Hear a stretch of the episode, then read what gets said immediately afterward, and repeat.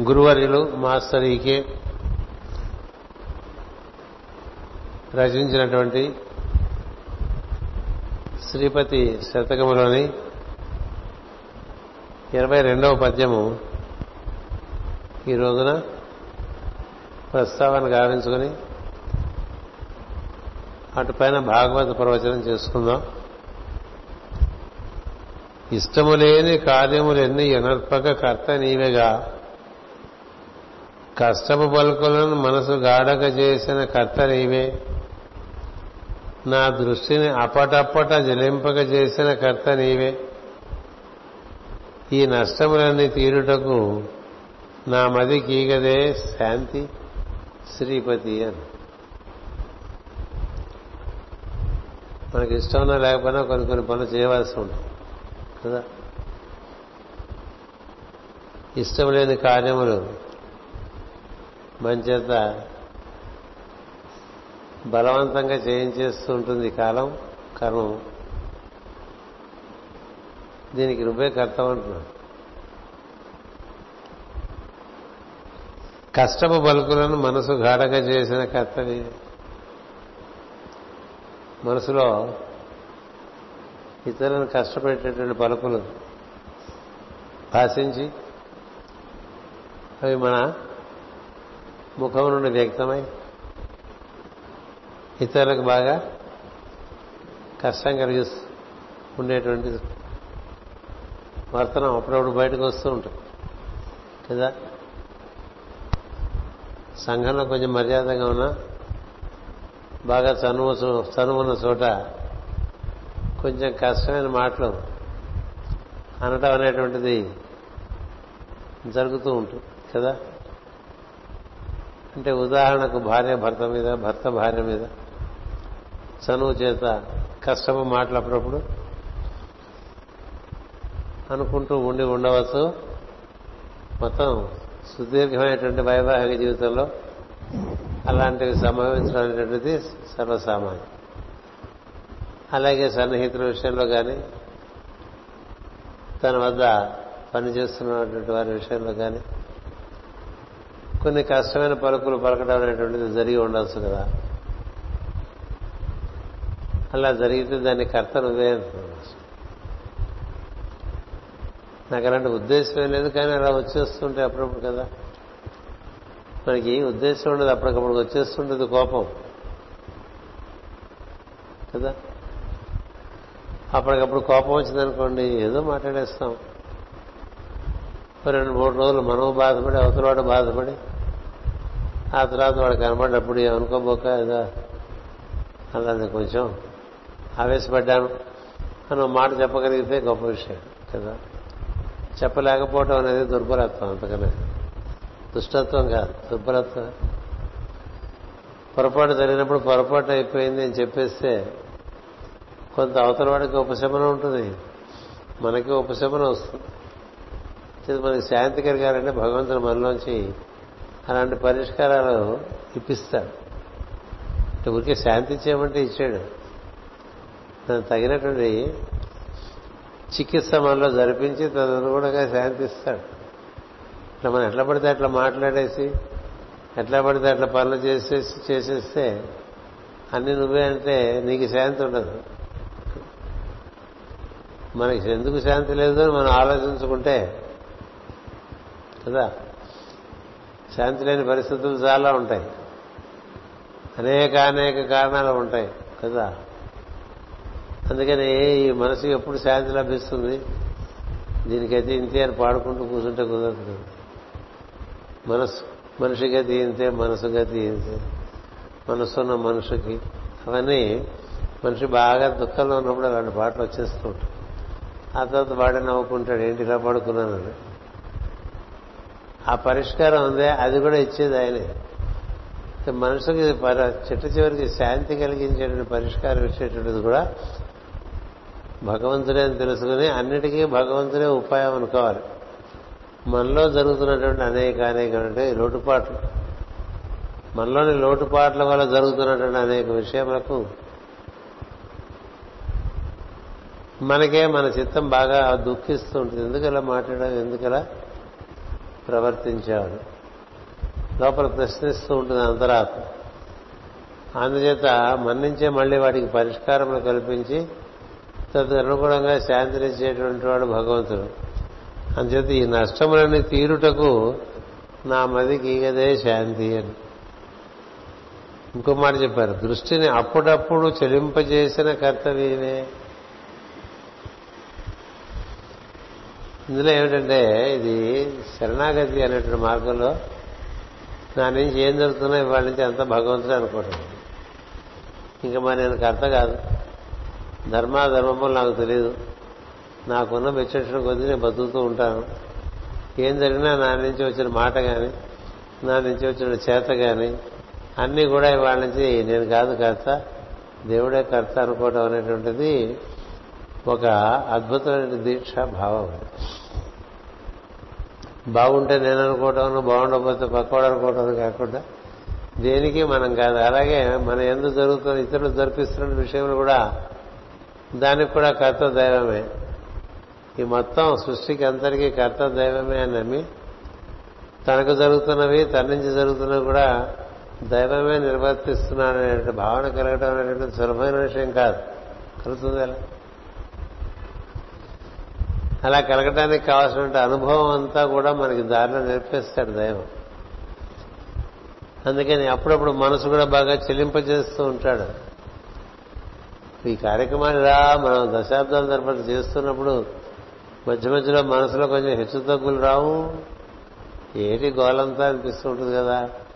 కాస్త శరీర శ్రమ కలిగిన మనసులో శ్రమ అనిపించిన పరిస్థితుల ప్రభావం వల్ల శ్రమ అనిపించిన మనకి ఇదంతా కొంచెం ఇబ్బందిలే. ఇష్టం లేని పనిగా ఉంటుంది కష్టమైన పనిగా ఉంటుంది. అంత బాగా చెప్పుకుందాం అనిపించదు. ఈరోజు మానేద్దాం అనిపిస్తుంది ఇలా వస్తూ ఉంటుంది కదా. ఎందుకు ఇన్ని రకాలుగా మనసు చెల్లిస్తుంటుందంటే అది కూడా నువ్వే అంటున్నాను ఇవాళ నుంచి నేను నాకు నాకు నేను బాధ్యుడిని కాదు అని చెప్పటం ఉంది నేను చాలా ధైర్యం కావాలి. ఏం జరిగినా అందరికీ నేనే బాధ్యుడిని అనుకోవటం ఒక పద్ధతి. దేనికి నాకు బాధ్యత లేదు. నా నుంచి వాడే అన్ని చేస్తున్నాడు. నాకు భావం ఇస్తున్నది వాడు. మాట కల్పిస్తున్నది వాడు. కరుణ కరచరణాదు మీద పనిచేస్తుంది వాడు. ఇట్లా ఒక శరణాగతి మార్గం ఉంటుంది ఆ మార్గంలో ఏం చేస్తున్నా వాడు చేస్తున్నాడు. అలా ఒక భావం వచ్చింది మాస్టర్ గారికి. అలా ఉంటుంది. అలా భావం చేయడం వల్ల ఏంటంటే సులభంగా పూటకి ఆయన మనసుకి శాంతి లభించు మనదేం లేదు ఇదంతా మన ఊరికి అనుకుంటున్నాం తప్ప అంతా వాడే ఆడుకుంటున్నాడు మనందరి ద్వారా. కదా? ఇంతమంది చేత ఎన్ని రకాలుగా ఆడుకుంటున్నది వాడే అనిపించింది అనుకోండి అప్పుడు మనం తెలిపిన పడిపోతాం ఈ తప్పప్పుల పట్టికలో చచ్చిపోం మనం. కదా? అలాంటి ఒక భావం వచ్చి ఒక మనసుకి ఓ చక్కని శాంతి కలిగింది ఆయనకి. అందుకని దృష్టిని అప్పుడప్పుడు చెలింపక చేసిన కర్తవ్యవే ఈ మూడు రకాలుగా అన్ని నువ్వే చేస్తున్నావు అని చెప్పి కాబట్టి నువ్వే నాకు ఇవన్నీ తీరాలంటే ఇన్ని కష్టాలు నష్టాలు నేను నాకు కలిగినాయి కదా ఇవన్నీ మర్చిపోవాలంటే ఒకటే కావాలి ఏమిటంటే శాంతి. మనసుకి శాంతినిచ్చావనుకో ఏదైనా పర్లేదు కదా? శాంతి లేదనుకో జీవుడు చాలా దుఃఖపడుతూ ఉంటాడు. అందుకని ఈ శాంతి దొరికేటువంటి మార్గం నువ్వు ప్రసాదించు శాంతినే ప్రసాదించు అని కోరేటువంటి పద్యం ఇది. ఇరవై రెండవ పద్యం. మనం తప్పకుండా చదువుకోవాల్సిన పద్యాల్లో అది కూడా ఒకటి. అటుపైన శ్రీమద్ భాగవత ప్రవచనం. పంచమ స్కంధము ప్రియవ్రతుడు అనేటువంటి మహారాజు స్వయంభవ యొక్క రెండవ కుమారుడు. ఈయనే స్వారోచిష మనసు మను అని అంటారని నేను చెప్పడం జరిగింది. ఎందుకంటే స్వయంభవ మనువుకి ప్రియవ్రతుడు అనేటువంటి మనువు పుట్టుకొస్తాడు. ఈ మనువు యొక్క ప్రధాన లక్షణం నామంగా ప్రియవ్రతుడని పెట్టారు. కానీ ఆయన పేరు ఏంటంటే స్వరోచిష అంటే రోచిస్సుగా రోచిస్సు గలవాడంటే అపరిమితమైనటువంటి ఆకాంక్ష అన్వేషాలను అపరిమితమైన ఆకాంక్ష రోచిష్ణుడు అని పేరు. విష్ణువు ఆ విధంగానే సృష్టిని పరిపాలిస్తుంటాడు ఇప్పుడు శివతత్వానికి సృష్టికి అతీతంగా కూర్చుని ఉంటాడైనా అవసరమైతే పిల్లని చెప్తాను అందరిలో ఉంటాను. అన్ని అన్ని నిండి ఉంటాను. కానీ అన్ని నువ్వు చూసుకో పరిపాలన నీదే అని మహావిష్ణువుకి అప్పచెప్పేశాను సృష్టి నిర్మాణం చతుర్ముఖ బ్రహ్మ చేస్తే ఆ నిర్మాణానికి సమస్తమైనటువంటి బలముగా దన్నుగా అందరి అందరి ఆత్మగా శివుడు ఏర్పడి ఉంటే ఆ శివతత్వాన్ని ఆడుకుని ఆధారం చేసుకుని ప్రకృతి రకరకాలుగా ఈ సృష్టి అంతా నిర్మాణం చేస్తే దీనంతా పరిపాలిస్తున్నటువంటి వాడు మహావిష్ణువు. అన్నప్పుడు మహావిష్ణువు యొక్క పని ఏంటంటే ఈ సృష్టి స్థితిలో ఉండాలి ఎప్పుడు. అంటే మనందరం ఎప్పటికెప్పుడు శాశ్వతంగా సుఖపడిపోదాం అనుకుంటాం కదా. తప్పలేదు ఎందుకంటే మనం శాశ్వతలో అయి ఉండడం చేత శాశ్వతంగా సుఖంగా ఉందాం అనుకుంటాం. మనం ఏర్పరచుకున్నామని అలా ఉండాలనుకుంటాం కదా దానికి విష్ణువు. మొత్తం అంతా డిస్మాంటిల్ చేసే భాష అంటే శివుడు వచ్చేస్తాడు. ఏదైనా సృష్టి చేస్తుంటే చతుర్ముఖ బ్రహ్మ. మనలోంచి ఏదైనా కొత్త ప్రాణాళికలు అవతరిస్తున్నాయనుకోండి అది బ్రహ్మతత్వం చతుర్ముఖ బ్రహ్మతత్వం. కట్టాడు సృష్టించింది ఎలా నిలబెడతాడండి దాని పని ఎక్కువ. కదా? నిర్మించడం ఒక వంతు దాన్ని అలా నిలబెట్టి ఉంచడం ఒక వంతు. ఈ నిలబెట్టి ఉంచే వాళ్ళలో వాళ్ళ యొక్క పరంపరగానే మనవులందరూ వస్తారు. అంటే కథ మనం అప్పుడప్పుడు కొంచెం వెనక్కి వెళ్తే మరీ వెనక్కి వెళ్తే అన్యాయం అయిపోతాం ముందుకు వెళ్ళలేమని కానీ తప్ప స్వయంభూ మనకు శతరూపగా మహావిష్ణువే దిగి వచ్చేస్తాడు చతుర్ముఖ బ్రహ్మనించని. అప్పుడు చదువుకున్నాం కదా? అందుకంటే అందుకని ఏమిటి? మనుతత్వం అంటే విష్ణుతత్వం. పరిపాలించటం ప్రభుత్వం. అందరూ బాగుండాలి. అన్నీ బాగుండాలి. అన్ని రకాలుగా బాగుండాలి. అది కదా రామరాజ్యం రామరాజ్యం అంటూ ఉంటుంది రాముడు కూడా విష్ణుతత్వమే కదా? గురుతత్వంలో మూడు ఉంటాయి. ఇక్కడ విష్ణుతత్వం చెప్తున్నాం. ఈ విష్ణుతత్వానికి సంబంధించి స్వయంభూమవు శతరూపంగా వచ్చినటువంటి మహావిష్ణువే. తన నుంచి తనే ఇట్లా పుట్టుకుంటూ వస్తాడు. అందుకనే మనువులందరూ నేనే అంటాడు భగవద్గీతలో. అందరి మనువులు నేనే సప్తర్షులు నేనే కదా? మానసపుత్రులు నలుగురు నేనే నారదుడు నేనే శంకరుడు నేనే ఇట్లా చెప్పుకుంటున్నాడు. ఎక్కడ స్థితి అనేటువంటిది ఉంటుందో అక్కడ విష్ణుడు. ఇక్కడ ఈ ప్రియవ్రతుడు అనేటువంటి వాడు మనకి స్వయంభూ మన తర్వాత స్వారోచిషమను అని చెప్తాం. ఆ స్వారోచిషమనువుని ప్రియవ్రతుడు అని కూడా అంటారు. ఎందుచేతంటే ఆ తర్వాత ఈయనకి మరొక భార్య ద్వారా బహిష్మతి ఒక భార్య.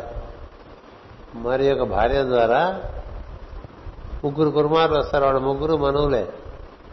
ఎవరయ్యా అంటే స్వారోశిష మనువు తర్వాత ఉత్తమ తామస రైవత మనువు.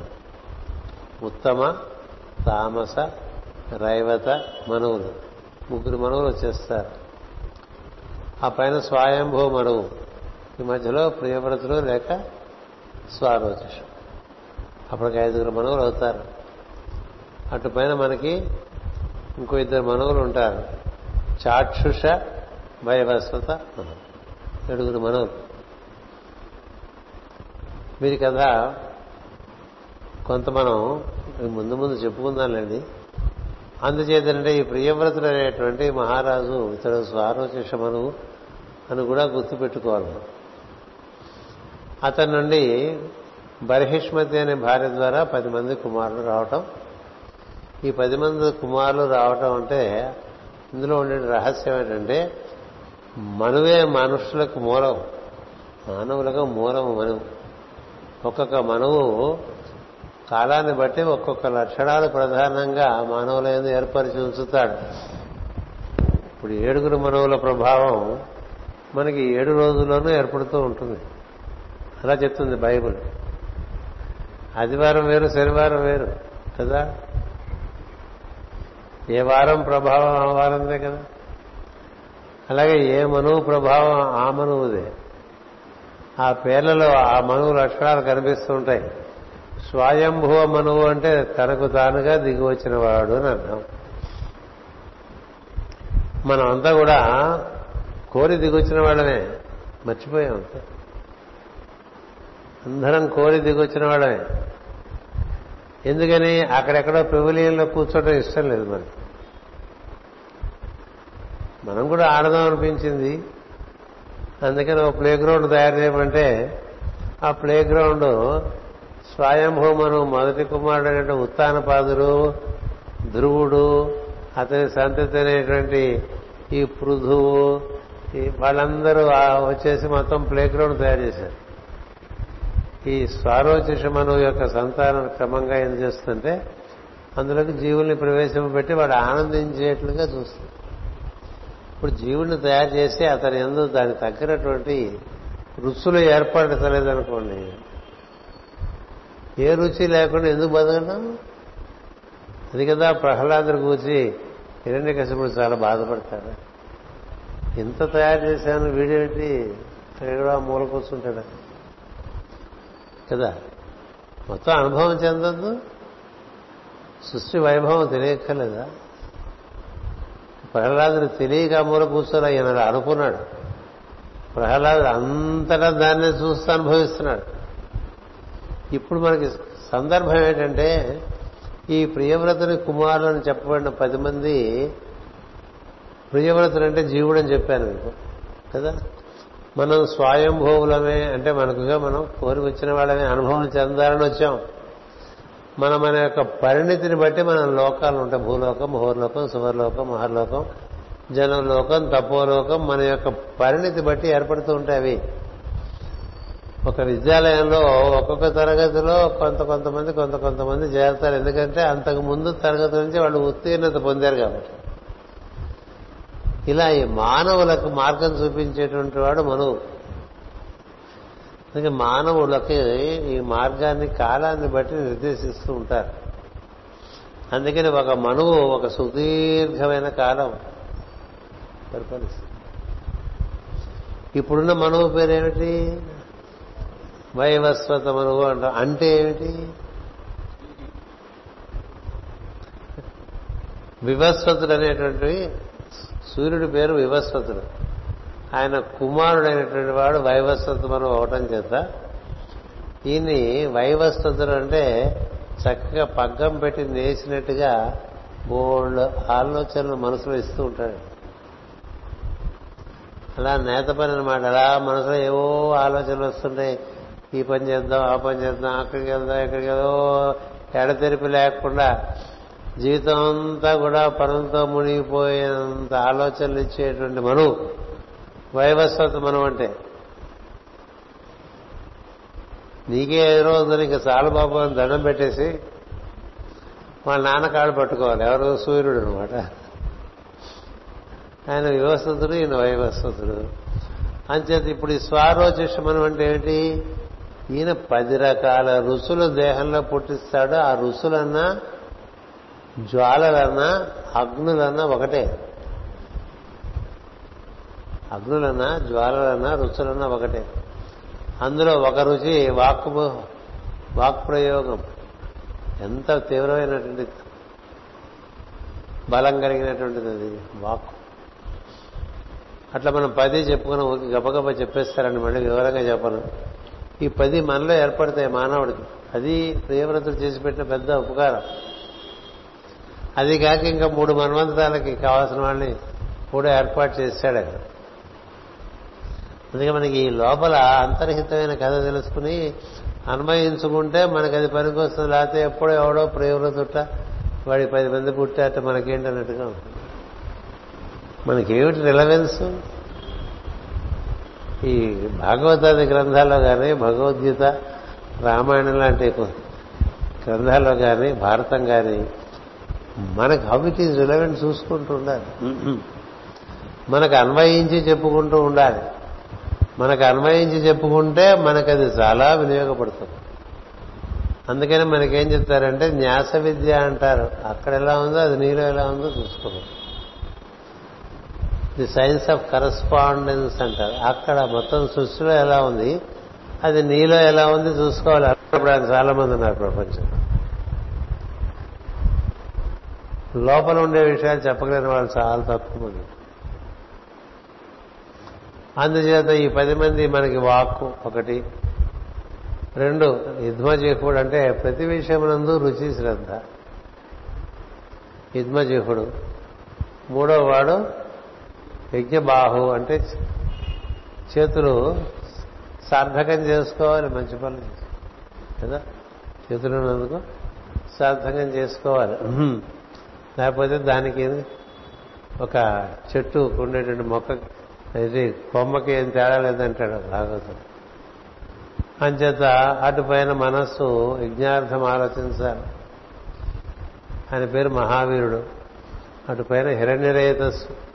మనం తీసుకునే ఆహారంలోంచి సప్త ధాతువులు అందులో అన్నిటికీ మించి శుక్ర ధాతువు బాగా ఏర్పడుతూ ఉండాలి. అలా ఏర్పడాలంటే దానికి తగ్గటువంటి ప్రజ్ఞ నీలో ఉండాలి హిరణ్యరేతస్సు చాలా మందిలో వీర్యం అంతగా ఉత్పత్తి కాదు. ఉత్పత్తి అయినా దాని ఎందు బలం ఉండదు. అందుచేతనే సంతానం కూడా ఇబ్బందిగా ఉంటుంది. సంతానం ఇబ్బంది ఇప్పుడు వచ్చిందనుకోబోకండి మొదటి నుంచి ఉంది సృష్టిలో. సంతానం కోసం తపస్సులు చేసిన వాడు కూడా ఉన్నారు కదా? ఎందుకని? ఆ వృద్ధి చెందాలి కదా? అందుకని ఆహారమును చక్కగా మనకి చూసారా? చిన్నప్పుడు చెప్తూ ఉండేవారు. సరి సమానమైనటువంటి పోషకమైనటువంటి ఆహారం తీసుకోవాలని చెప్పి. అలాంటి ఆహారము సమగ్రమైన ఆహారం భుజిస్తే తప్ప మనకు తోచిందో రెండు మూడు ఐటమ్స్ తినేసి చేతులు కడిగేయటం కాదు. షడ్రుచులతో కూడినటువంటి ఆహారం బాగా భుజిస్తూ ఉండటం దాని మీద శ్రద్ధ ఉంటే అది ఏర్పడుతుంది. చెప్పుకున్నాం. హిరణ్యరేతస్ అది రకరకాలుగా పనిచేస్తుంది. దాని యొక్క ప్రయోజనం చాలా ఉన్నది చెప్పుకున్నాం. అది మళ్ళీ సంతానోత్పత్తికి పనికొస్తుంది నీ ఉద్ధారణకి పనికొస్తుంది నీవు అమృతత్వ స్థితికి చేరడానికి పనికి వస్తుంది. అందుకని అది ఐదవ అగ్ని నీలో అది ఎప్పుడు నిత్యం ఏర్పడుతూ ఉండాలి. నీ తీసుకునే ఆహారంలోంచి దాన్ని యోగంలో వినియోగించుకుంటూ ఉండాలి. వైవాహిక జీవితం అంటూ ఆ ప్రస్థానంలో ఉన్నప్పుడు సంతానోత్పత్తికి దాన్ని వాడుకుంటూ ఉండాలి అంతే. సంతానోత్పత్తి లాంటి కార్యక్రమం జీవితాంతం జరగదు. కాబట్టి ఒక పది పది పన్నెండు సంవత్సరాల్లో దాన్ని పూర్తి చేసుకుని దానికి ముందు తర్వాత సమయంలో ఈ వీర్యానంతా కూడా బోధగతికి తీసుకెళ్ళటం అనేటువంటిది యోగమందు చెప్పబడినటువంటి ఒక విశేషం. అంచేత ఇది ఐదవ అగ్ని మనకి ఆరవ అగ్ని ఘృత పురుషుడు అని చెప్పి ఇలాంటి ఆహారం మనం స్వీకరించినప్పుడు మనలో చక్కగా కొవ్వు చేరి ఆ కొవ్వు నీ శరీరంలో ఎక్కడ ఉంటే నీకు అది రక్షణగా ఉంటుందో అక్కడ చేరుతుంది. కొవ్వు వెనకాల ఈ భుజస్కంధముల దగ్గర చేరిందనుకోండి చాలా బలంగా ఉంటుంది. అలాగే వీప్ అంతా కూడా చక్కగా బలంగా ఉంటుంది. అక్కడే ఉంటుంది మనకి ఉండేటువంటి బలం అంతా కూడా భుజస్కంధముల ఎందు ఉంటుంది. అక్కడి నుంచి కింది భాగం వరకు కూడా నడుము వరకు కూడా మన యొక్క బలం ఉంటుంది కాలి ఎందు పిక్కలుగా ఉంటూ ఉంటుంది చేతులు బాహువుల ఎందు ఇక్కడ ఉండేటువంటి మాంసకృతుల వల్ల ఏర్పడుతూ ఉంటుంది. ఇవన్నీ కొవ్వు ఉండటం వల్ల అది పొట్టలో చేరిందనుకోండి ఉపయోగం. అంటే ఫ్యాట్ రాంగ్ ప్లేసెస్ అని.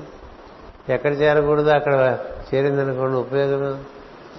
అంచేత ఈ ఘృతపుష్ట అనేటువంటి వాడు తీసుకున్న ఆహారం యొక్క దాని సద్వినియోగము చక్కగా శరీరం చేత పనిచేస్తూ ఉండటం చేత కొంత వ్యాయామం కూడా చేసుకుంటూ ఉండటం చేత అది అంతా నీకు వెన్ను బలంగా చేరుతుంది. వెన్నుకు అటు ఇటు ఉండేటువంటి భాగమంతా కూడా చాలా బలంగా ఏర్పడుతుంది. కింద పడితే వెనుక ఎముకలు విరగటం అనేది అందరికీ జరగదు. ఇది పైనుంచి కింద పడ్డా ఎముకలు విరగవు. కదా? పెద్ద పెద్ద యుద్ధాల్లో పైనుంచి కిందకి కింద నుంచి పైకి దుక్కుతుంటారు వీటి మీద పడుతూ ఉంటారు విరిగిపోతూ ఉంటాయి అక్కడికక్కడ ఎందుకు విరుగుతాయి? కొవ్వు యొక్క రక్షణ లేకపోవటం అంచేత ఈ ఘృత పురుషుడు అనేటువంటి వాడు చాలా అవసరం. ఇవన్నీ కూడా ముప్పై ఐదు సంవత్సరాలకు ఏర్పడిపోవాలి అందరిలో. చిన్నప్పుడు బాగా బస్కీలు దండాలు తీసి బాగా ఛాతీ పెంచి వెన్నుబలం బాగా పెంచారనుకోండి వెన్నెముక నొప్పి ఏమిటండి? ఎప్పుడు వెన్నెముక నొప్పులు అంటూ ఉంటాడు ఇప్పుడు చిన్నతనం నుంచే అందరికీ వెన్ను ఎందుకంటే ఆహారం పరమ అజ్ఞానపూరితమైన పద్ధతుల్లో తీసుకుంటున్నాం. ఏం సందేహం లేదు. మనకి ఎట్లా భోజనం భోజన భోజనం చేయాలో తెలియదు. తెలియకపోవడం వల్ల పరిస్థితికి చేరాం. సరే మళ్ళీ అందులోకి వెళ్ళద్దు. మృత పురుషుడు ఆరో వాడు. ఏడో వాడు సవనుడు. అంటే చక్కని కంఠధ్వని అనేటువంటిది ఒక అగ్ని. అది బాగా నిర్వర్తింపజేస్తే నీకు మూలాధారం నుంచి సరాసరి ప్రజ్ఞ వచ్చి భూమధ్యంలో కూర్చుంటుంది. అంతటి బలము కంఠధ్వని ఎందు ఉన్నది. అందరికీ కంఠము బాగా పలకదు. ఎందుకని గ్రావాణములు అంత బాగా పలకవు. ఆ గ్రావాణముల గురించి చెప్తూనే రావణుడి గురించి చెప్పారు.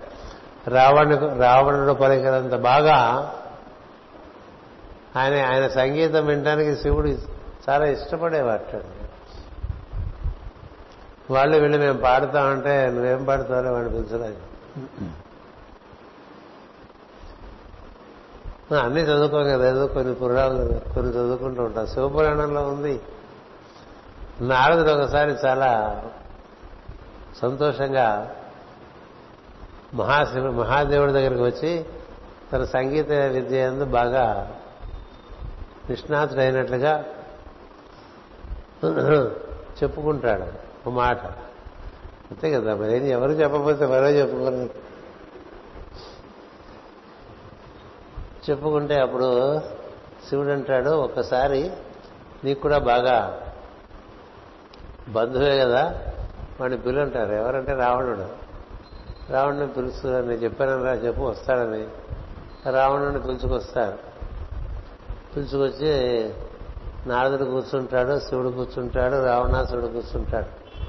స్వామి ఏమి ఆజ్ఞని అడిగితే కాస్త ఆలాపం చేయరా ఆయన అంటారు. ఆలాపన అందరూ చేయలేరుగా? ఆయన ఆలాపన మొదలు పెడతాడండి. ఆలాపన మొదలు పెడితే అన్ని కరిగిపోతుంది అక్కడ ఉండేటువంటి కైలాసంలో ఉండే మనసంతా కరిగిపోతూ ఉంటుంది. అంతా నీళ్ళు చేరిపోతూ ఉంటాయి. ఆయన ఎక్కడికో వెళ్ళిపోయాడు. రావణుడు రావణుడు ఆయన గానంలో తన్మయత్వం చెందితే చెంది ఉంటే శివుడు రావణుడు ఆనందంలో ఉంటారు. ఈ నారదుడికి నీళ్ళన్నీ చేరిపోయి ఆయన వీణ కాస్త తడిసిపోయి ఈ పంచి తడిసిపోయి వెను తడిగిపోతే ఇంకా చాలా అమ్మని చెప్తాడు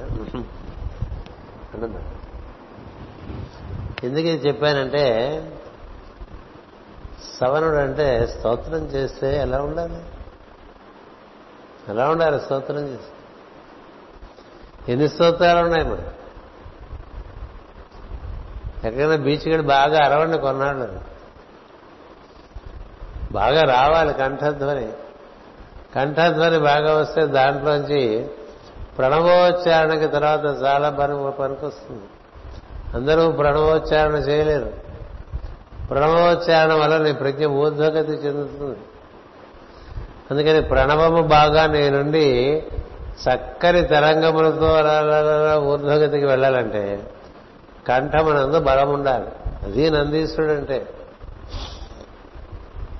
నంది అంటే ఏమిటి నీకు లోపల ఉండే నిశ్వాసన ఉచ్ఛ్వా ఉచ్ఛ్వాస నుండి ఈ ఇలా బయటకు వస్తున్న ఉచ్ఛ్వాస ఈ కంఠము దగ్గర చేరంగానే ఈ గ్రావాణముల దగ్గర శబ్దంగా మారుతుంది ఆ కంఠాన్ని దగ్గర జరిగేటువంటి శబ్దం చేసేటువంటి వాడిని నందీశ్వరుడు అంటారు the trill of this throat అంట అంతే అది బాగా జరుగుతుందనుకోండి. బాగా జరుగుతూ ఉంటే నీకు ఊర్ధ్వగతి చెందడానికి కావాల్సినటువంటి ఉచ్చారణ ఒకటి ఏర్పడుతుంది అందులో కూడా మూడు స్థితులు ఉన్నాయి. అనుదాత్తం ఉదాత్తం స్వరం అని చెప్పి. ఇంకా కొంచెం వివరంగా వెళ్తే ఏడు స్థితులు ఉన్నాయి. సారీగమ పదని అంచేత ఈ స్వరములన్నీ చక్కగా తెలిసి బాగా గానం చేయగలగటం అనేటువంటిది అది ఒక అగ్నితత్వం పెట్టుకోండి అది ఒక అగ్ని ఏది? బాగా చక్కగా గానం చేయగలగటం. చక్కగా స్తోత్రం చేయగలగటం.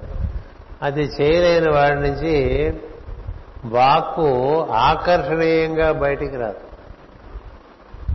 సబ్జెక్ట్ ఉండొచ్చు కానీ ఆకర్షణ ఉండదు. కొంతమంది మాట్లాడతారు చాలా సబ్జెక్ట్ ఉంటుంది కానీ వినేవాళ్ళకి ఏమాత్రం ఆకర్షణీయంగా ఉండదు. కదా? ఏదో చెప్తాడండి ఆయన మనకి అర్థం కాదు. కదా? ఏం చేత ఒకటి వాక్కు రెండు. అంటే అగ్నిధుడు సవనుడు ఇద్దరు ఉంటారు. అలా మనకి ఏడో వాడుగా సవనుడు కనిపిస్తాడు. ఎనిమిదో వాడు మేధాతిథి అనేటువంటి అగ్ని. మేధాతిథి అంటే నీవు మహావీరుడుగా నీ మనసుని ఎంత పరిశుద్ధం చేసుకుని యజ్ఞార్థమైనటువంటి కార్యములను భావన చేసుకుంటూ దానికి సమర్పణ చెంది జీవిస్తుంటావో అప్పుడు నీ మనసు చాలా పవిత్రీకరింపబడటం చేత నీ ఎందు స్ఫురణ అనేటువంటిది ఒకటి కలుగుతూ ఉంటుంది అప్పుడప్పుడు. చూసారా? ఫ్లాషీగా ఒక ఐడియా వస్తుంది. కదా? అంటే అదేం చేస్తుంది నేను అంత దూరం తీసుకుపోతుంది జీవితంలో ఒక అల వస్తే అట్లా ముందుకు వెళ్ళిపోయాడు అన్నట్టుగా ఒక ఆలోచన చాలు ఒక మనిషిని చాలా పురోగతి కలిగించడం కదా?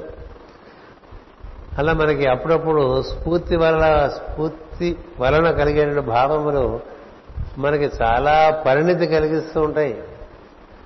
ఆ పరిణితి అలా కలగడానికి ఆ స్ఫూర్తిగా మనం కోరుకుంటే అది రాలేదు. దానంతరం అది వచ్చింది.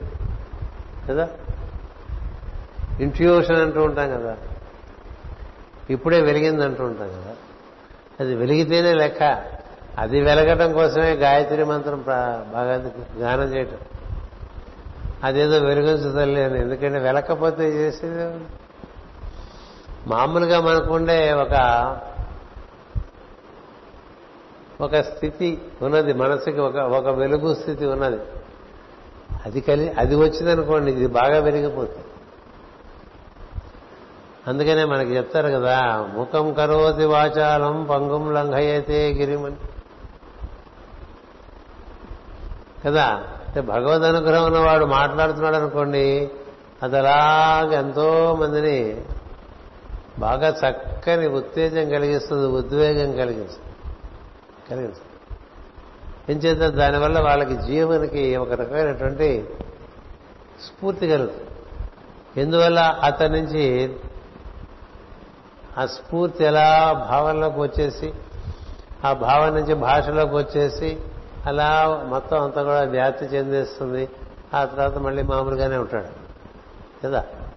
అలాగే పాటలు పాడుతూ దీపాలు వెలిగించిన వాళ్ళు ఉన్నారు కదా మనకి భారతదేశంలో. పాటలు పాడుతూ వర్షం కురిపించినటువంటి వాళ్ళు గానం చేస్తూ మరణిస్తున్న వాడిని బతికించిన వాళ్ళు. లేవా కథలు? దేనివల్ల? కంఠం. కంఠం అంటూ ఉంటే వాయిద్యం ఎందుకండి? కంఠం లేని వాళ్ళకి వాయిద్యం.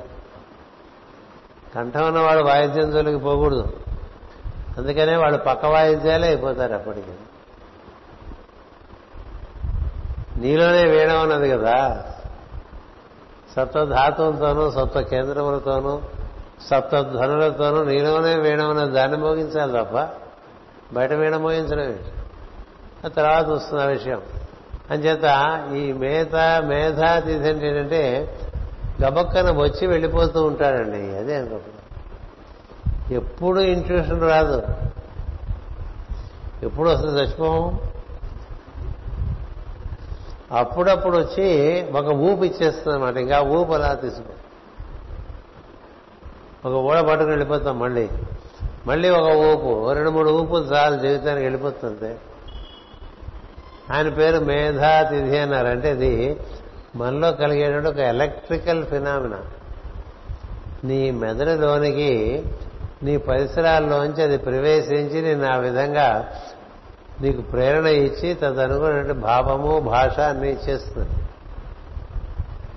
ఆయన పేరు మేధాతిథి. ఆయన ఎనిమిదో వాడు. తొమ్మిదో వాడు వీతిహోత్రుడు కదా? తిన్న ఆహారాన్ని బాగా పచనం చేయటమే కాకుండా బాగా ఆకలి పుట్టేట్టు చూస్తాడు. సమయానికి ఆకలి వేయకపోవటమే జబ్బు. అవన్నీ జబ్బులుగా గుర్తించారు మనవాడు. సమయానికి ఆకలి వేయద్దండి. అంటే అగ్నికార్యం లోపల బాగా జరుగుతుంటే ఆకలి వేస్తుంది. అగ్నికా అన్ని మన కుంపట్లన్నీ ఆర్పు కూర్చుంటే ఆకలి ఎక్కడ వేస్తుంది? అందుకే వీతహోతుడు అంటారు ఈయనే గార్హస్య అగ్ని అని చెప్పన్నారు. గృహపతి అంటారు.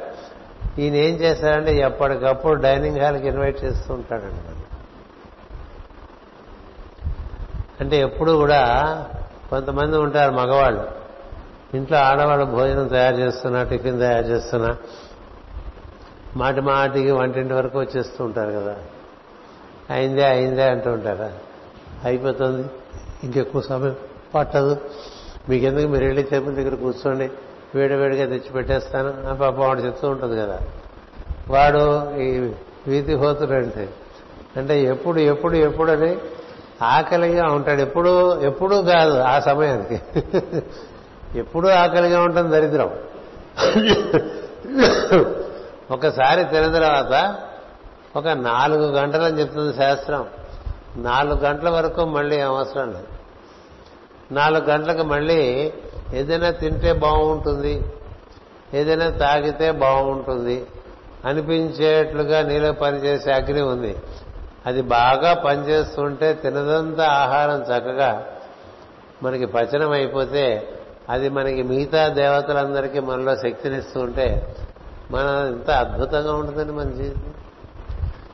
ఈ మందులు ఏమిటి ఈ గోర ఏమిటి చాలా మనం తెలియక ఆ విధంగా తయారు చేసుకున్నాం. ఏం జరుగుతుంది? ఆహారము అరగదు. ఏమి తిన్నా పడదు.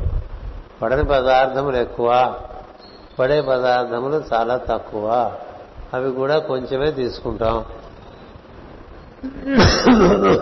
దాంతో జరిగేదేంటి క్రమక్రమంగా క్రమక్రమంగా శరీరములకు నిలువలేని స్థితి వస్తుంది. నిలబడలేరు కూర్చోలేరు నడవలేరు వంగలేరు ఏమీ చేయలేరు. అందుకని గృహపతి లేకపోతే గార్హస్య అగ్ని అంటారు. లేకపోతే వీతిహోతుడు అన్నారు ఇక్కడ. ఈ వీతిహోతుడు ఏం చేయాలంటే మనలో తీసుకున్న ఆహారాన్ని అలా పచనం చేశారు ఆయనకేనండి రాళ్ళు తిని అరిగించుకుంటాడంటారు కదా. కదా? మరి భీముడికి చూడండి ఎలా ఉంటుంది అది. భీముడికి వీతిహోతుడు బాగుంటాడు ఘృత పురుషుడు బాగుంటాడు. కదా? ఆయన ఎప్పుడు ప్రవచనాలు ఇటువంటి చేసినవాడు కాదు. వాక్కు అంచేది ఒక్కొక్కళ్ళు ఒక్కోదానికి మన ప్రత్యేక కనిపిస్తారు. అందుకని దీని ఇంగ్లీష్లో మనం ఏమంటామంటే ది ఎస్సిమ్యులేటింగ్ సెంటర్ అంట విధిహోతుడు అంటే ఎస్సిమ్యులేషన్ తీసుకున్న ఆహారాన్ని చక్కగా ఎస్సిమ్యులేట్ చేసి మనలో ఉండేటువంటి ప్రాణమయ కోశంలో దాన్ని భద్రపరిస్తే ఈ ప్రాణమయ కోశంలో జరిగే రక్త ప్రసారం అదంతా దేహంలో అన్ని భాగాలకి అన్ని దేవతా ప్రజ్ఞలకి ఆహారం యొక్క బలం అందిస్తూ ఉంటుంది. అలా చేసేదాన్ని వీతిహోతుడు అంటారు. అందుకని బాగా ఎస్సిమ్యులేషన్ అవడానికి ప్రయత్నం చేయాలి. ఎస్టిమ్యులేషన్ కాకపోతే ఆహారమును సరి చేసుకోవటం కాకుండా ఇది ఎందుకు ఎస్టిమ్యులేట్ కావట్లేదని ఆలోచించి ఎస్టిమ్యులేట్ అవ్వడానికి ఏం చేయాలో అది చేయాలి. ప్రాథమికంగా ఏం జరుగుతుందంటే శరీరానికి ఇవ్వవలసినంత వ్యాయామము ఇవ్వకపోవటం వల్ల అలా జరుగుతుంది. మనసుతో బాగా ఆలోచన చేయాలి. అందుకే మనసు ఇచ్చారు కరచరణాదులతో పని చేయాలి. ఇంద్రియములన్నిటితో పని చేయాలి. జ్ఞానేంద్రియములు కర్మేంద్రియములు మనస్సు ఈ పదకొండు రథం అంటారు. ఈ పది దశరథులు అంటారు కదా దాంట్లో కూర్చున్నవాడు దశరథులు అంటారు. మనసు పదకొండో వాడు. ఈ పదకొండు సూర్య సూర్యోదయం నుంచి మళ్ళీ రాత్రి ఒకటో జాము వరకు కూడా చాలా చురుకుగా పనిచేస్తున్న వాళ్ళకి ఈ బాధలు వచ్చే అవకాశం ఉండదండి. ఒకటి వ్యాయామం కాస్త కూస్తో జరగాలి. శ్వాసకోశం బాగా బలంగా ఉండాలి. శ్వాసకోశం బలంగా ఉంటే ప్రాణమునకు బలం వస్తుంది. తీసుకున్న ఆహారం నుంచి కూడా బలం వస్తుంది. ఆ బలం చేత నువ్వు చాలా కాలము ఆరోగ్యంగా చురుకుగా ఈ శరీరం అనేటువంటి ఇంట్లో ఉండేటువంటి అవకాశం ఏర్పడుతుంది. అంత పని చేస్తాడు ఈ అగ్నిహోత్రుడు. ఆయన తొమ్మిదో వాడు పదో వాడు కవి. కవి అంటే నీలో ఉండేటువంటి సృజనాత్మకమైనటువంటి శక్తి. సృజనాత్మకమైన శక్తి. అది నీలో పుట్టేటువంటి శుక్రధాతువు యొక్క పరిణితిని బట్టి క్రమంగా ఓజస్సుగాను తేజస్సుగాను ఏర్పడితే అప్పుడు నీకు ఏదైనా నీ అంతటి నువ్వుగా సృష్టి చేయగలిగినటువంటి ఒక స్థితికి చేరుకుంటావు. ఒకటి. రెండవది నీ అంతట నీ అందు నీవు చక్కగా దివ్యమైనటువంటి దేహాన్ని తయారు చేసుకోగలుగుతావు రెండు. ఇప్పుడు సూక్ష్మదేహం అమరత్వం అంటున్నాం కదా. ఆ సూక్ష్మమైన దేహము కారణదేహము వాటి నిర్మాణమునకు మూలమైనటువంటి పెట్టుబడి శుక్రధాతు. అందుకనే దాన్ని దుర్వినియోగం చేయకండి కామతృష్టతో అని చెప్తారు ఋషులు. అది ఎంత దుర్వినియోగం చేసుకుంటే అంత నిర్వీర్యం అయిపోతాడు మానవుడు. దాన్ని ఎంత బాగా పోషించుకుని దానిని ఊర్ధ్వగతి పంపి పట్టిస్తే అంత సృజనాత్మక శక్తి వస్తుంది. అంతేకాదు తన శరీరం అందు మరి యొక్క శరీరాన్ని కూడా నిర్మాణం చేసుకునేటువంటి స్థితి వస్తుంది. అలా రావటం వల్ల అతడు అమృతత్వ స్థితిని పొందుతాడు. అందుచేత ఈ కవి అనేటువంటి ఈ అగ్ని శుక్రుడు అని చెప్తారు. శుక్రుడు అంటే శుక్రం అనేటువంటి కణము స్త్రీల ఎందు శోణితం అనేటువంటి కణం. దీనికి అధిపతి శుక్రాచార్యుడు వారు. శుక్రాచార్యుల వారు భృగు మహర్షి కుమారుడు. కదా? ఆయనకే దేవయాని అనేటువంటి కుమార్తె పుడుతుంది. ఈ దేవయాని అనేటువంటి కుమార్తె అంటే అర్థం ఏంటంటే దేవయానమునకు శుక్రుడు మూలము అని అర్థం. నీలో ఉండేటువంటి ఈ శుక్ర ధాతువును పక్కగా చక్కగా చక్కగా పోషించుకున్నట్లయితే దాంట్లో నుంచి పుట్టేటువంటి ఓజస్సు తేజస్సు భ్రాజస్సు కారణంగా నీవు దేవయాన పథంలో ప్రవేశిస్తావు ఉత్తమ మార్గంలో ఊర్ధ్వగతిగా వెళ్ళిపోతావు. లేదా దాన్ని కనుక అధోగతి పట్టించారనుకోండి దాన్ని పితృయానము అంటారు. పితృయానము అంటే ఈ శుక్రగా ఈ శుక్రము సంతానోత్పత్తికి మాత్రమే వినియోగం సంతానం కనడం అనేటువంటిది ఒక బాధ్యత. కానీ నిన్ను నువ్వు ఉద్ధరించుకోవటం అనేటువంటి ఈ మరి ఒక పెద్ద కార్యక్రమానికి కూడా ఈ శుక్రుడే ఆధారం కాబట్టి ఈయనకి నీకు మరుజన్మ ఎత్తడానికి ఉపయోగపడతాడు. ఎందుకని? నువ్వు పితృయానం ద్వారా నీ శుక్రుడు పంపించినప్పుడు నీ కుమారునికి కుమారుడు పుడితే ఆ కుమారుడికి నువ్వు పుట్టచ్చుగా? అలా ఒక రూట్ ఏర్పరచుకోవచ్చు. మళ్ళీ రావటానికి మళ్ళీ తిరిగి వస్తే మనకు ఒక రెడీగా ఉంటుందన్నమాట. ఒక కాలనీ దిగటానికి. అందుకని మామూలుగా మన వాళ్ళందరూ వారి వారి యొక్క లక్షణాలను బట్టి స్వభావాన్ని బట్టి తనకు అనుగుణమైనటువంటి కుటుంబాల్లో పుడతారని చెప్పి చెప్తూ ఉంటారు. అది ఒక పద్ధతి. దానికి శుక్రుడు కావాలి. రెండవది నీకు నువ్వు శాశ్వతంగా ఉంటారు వీళ్ళు. శాశ్వతం అంటే ఈ మానవ శరీరాలు శాశ్వతంగా ఉన్నాయిగా? వీరందరిలోనూ ఈ పది అగ్నులు ఉంటాయి. ఈ పది అగ్నులే మనం చక్కగా రగుల్చుకోవాలి. రగుల్చుకో అవి రగుల్చుకోలేదనుకో పది గుంపట్లున్నా వంట కాలేదన్నట్టుగా ఉంటుంది మన లైఫ్. ఉండటానికి పది కుంపట్లు. మనం ఇదివరకు గురు పూజలు చేసేప్పుడు అదేదో గాజీ తల్లి అందులో గాజీ అయినా దాన్ని ఏమంటారు? ఎప్పుడు మర్చిపోతుండే ఆ పదాన్ని? గొయ్యి తీస్తాం కదా. గాడి గాది పోయి అందులో మూడు గుండిగలు పెట్టేసరికి సరిపోతుంది. పది గుండిగలకి స్నానం పెట్టాడు శరీరం. ఎంత వంట అయినా చేసేసి కదా. ఎంత అగ్నికార్యమైనా జరగచ్చు కదా. ఇలా చేసే అగ్రికార్యంలో ఈ పది మంది పనిచేస్తారు. ఈ పది మంది అందరిలోనూ ఉన్నారు. పని చేయించుకోవడం మన యొక్క శ్రద్ధ బట్టి మన యొక్క సాధన బట్టి మనకు ఏర్పడినటువంటి జ్ఞానం బట్టి ఇవన్నీ ఉన్నాయని తెలియాలిగా. వీటిని ఎలా వాడుకోవాలో తెలియాలిగా. నాలుకలు ఎలా వాడాలో తెలియాలి మనసులు ఎలా వాడాలో తెలియాలి చేతులు ఎలా వాడాలో తెలియాలి. అన్నీ తెలిసి కదా చేయాలి తెలియకుండా చేస్తే ఉపయోగం. లేదంటే పెద్దలు చెప్పినట్టుగానే చేసుకోవాలి. అలా చేసుకుంటూ ఉంటే ఇందులో ముగ్గురు నీకు ఊర్ధ్వగతికి పనికొస్తారని చెప్పారు మళ్ళీ. ఇందులో ముగ్గురు ఊర్ధ్వగతికి పనికొస్తారు. ఏడుగురు ఇక్కడ ఈ శరీరంలో నువ్వు పరిపూర్ణమైనటువంటి అనుభూతి పొందడానికి పనికొస్తారు. అందుకని సెవెన్ ప్లస్ త్రీగా దీన్ని ఒక విభాగం చేశారు. అంటే ఏడు లోకాలు ముగ్గురు త్రిమూర్తులు అన్నట్టుగా. మొత్తం పది ఆ పది కలిపితేనే దత్తాత్రేయుడు అంటూ ఉంటాం. అలా పోవద్దులండి అట్లా పడితే అలా రకరకాలుగా మనం వెళితే మళ్ళీ వెనక్కి రావడం కష్టం. అంచేత మనలో పది అగ్నులు ఉన్నాయి అందులో మూడు అగ్నులు నిన్ను ఊర్ధముఖుణ్ణి చేయగలవు. ఆ మూడు అగ్నులు ఏమిటాయంటే ఒకడు సవనుడు అని చెప్పారు. సవనుడు అంటే బాగా నీ కంఠధ్వని. నీలో చీకట్లు తొలగించేంత బాగా నీలోంటి కంఠధ్వని ఉండాలి. సో మా కంఠ శబ్దాల చీకట్లు ఏదో చదువుతుంటాయి కదా. అవి వెలుగుగా మారిపోవాలని చెప్తూ ఉంటాను. పిచ్చి పిచ్చి మాటలు మాట్లాడుతున్నా పోసుకోలు కబుర్లు చెప్తున్నా అసత్యం పలుకుతున్నా మాటలు మడత పెడుతున్నా. అంతకంతకి అంతకంతకి అంతకంతకి అలా మసిపట్టేస్తూ ఉంటాడు శివుడు. అందుకని వాపు కన్నా ఉత్తమమైనది ఏం లేదు వాగేవ ఋగ్వేద అన్న.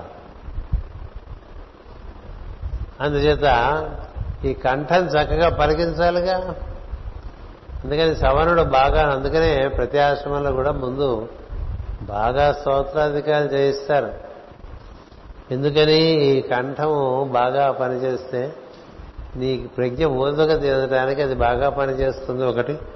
ప్రణవోచ్చారణకు బాగా పనిచేస్తుంది. ప్రణవోచ్చారణ బాగా చేయాలంటే కంఠం బాగా.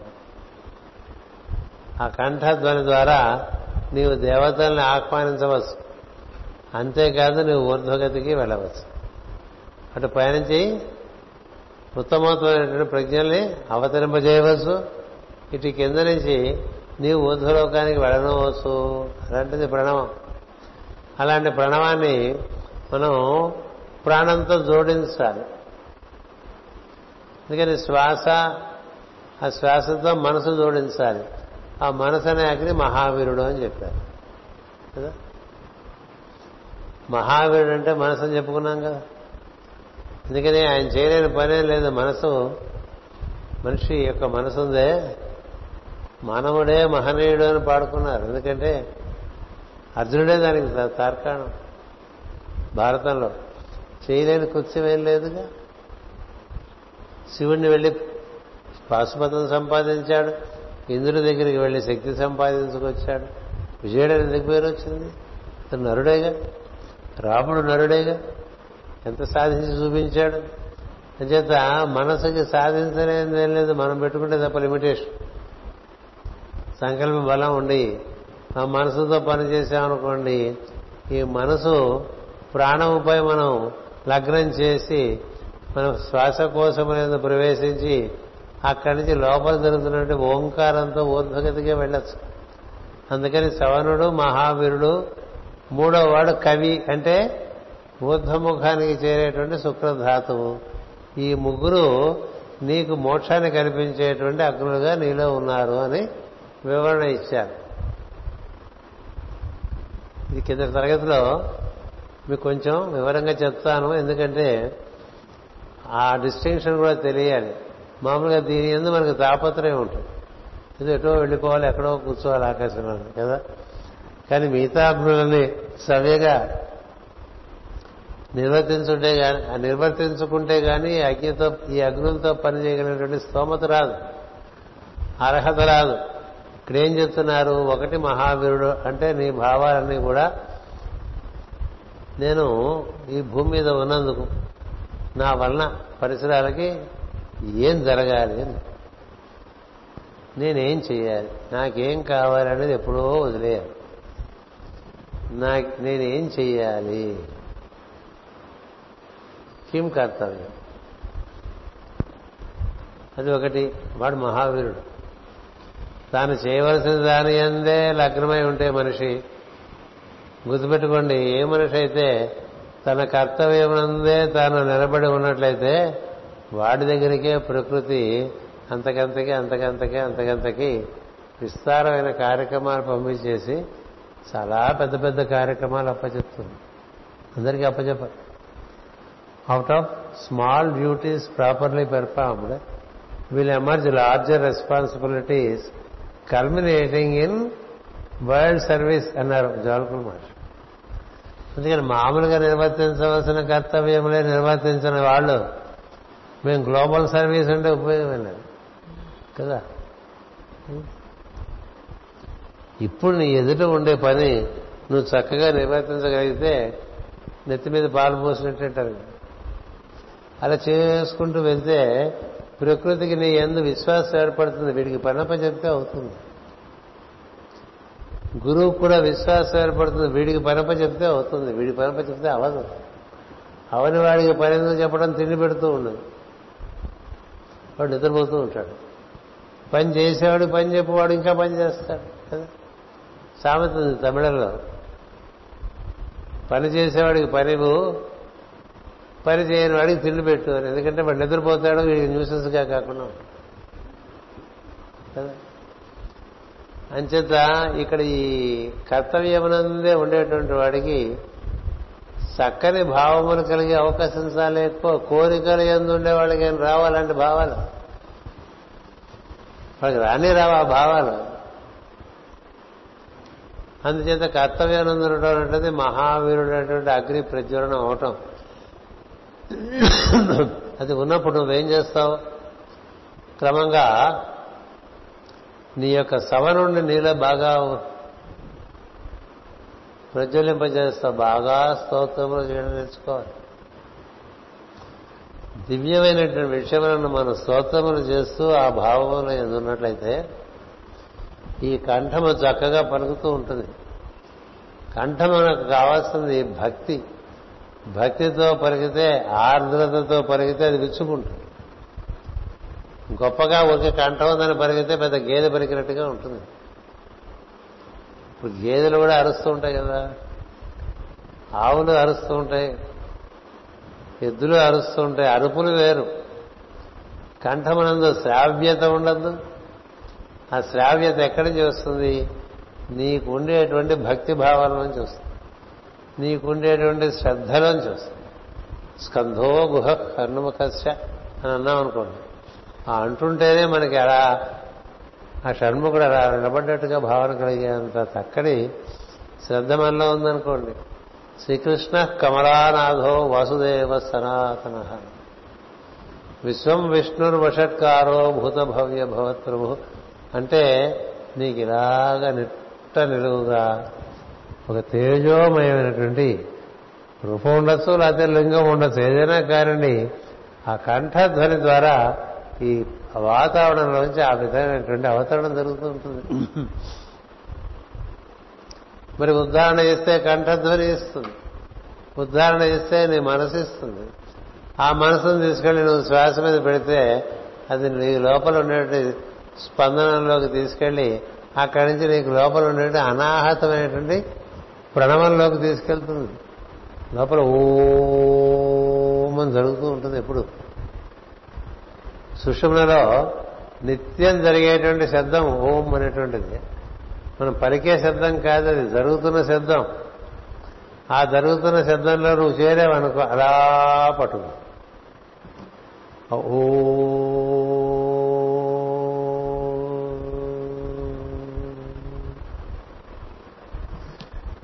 అలా నిట్ట నిలువుగా అలా లిఫ్ట్లో పట్టుకెళ్ళి తీసుకెళ్ళిపోతుంది ఎందుకని ఆ శబ్దం అలా జరుగుతూ ఉంటుంది అక్కడ. నిలువుగా అది వెర్టికల్ అంటే. అందులో ఆ ప్రవాహంలో ప్రవేశిస్తే దాన్నే యమునా తరంగా ఉన్నారు యమునా తరంగం అంటే నేను ఊర్ధముఖాన్ని తీసుకెళ్ళే తరంగం. అది నిట్టనిలుగా నేను పట్టుకెళ్ళి అలా తీసుకువెళ్ళి కృష్ణుడి దగ్గర చేరుస్తుందని కదా భాగవతం చెప్తుంది. యమునా తీరంలో కృష్ణుడు దొరుకుతాడని కదా. అలాగే సుషుమ్న మధ్య మార్గంగా వెళ్ళి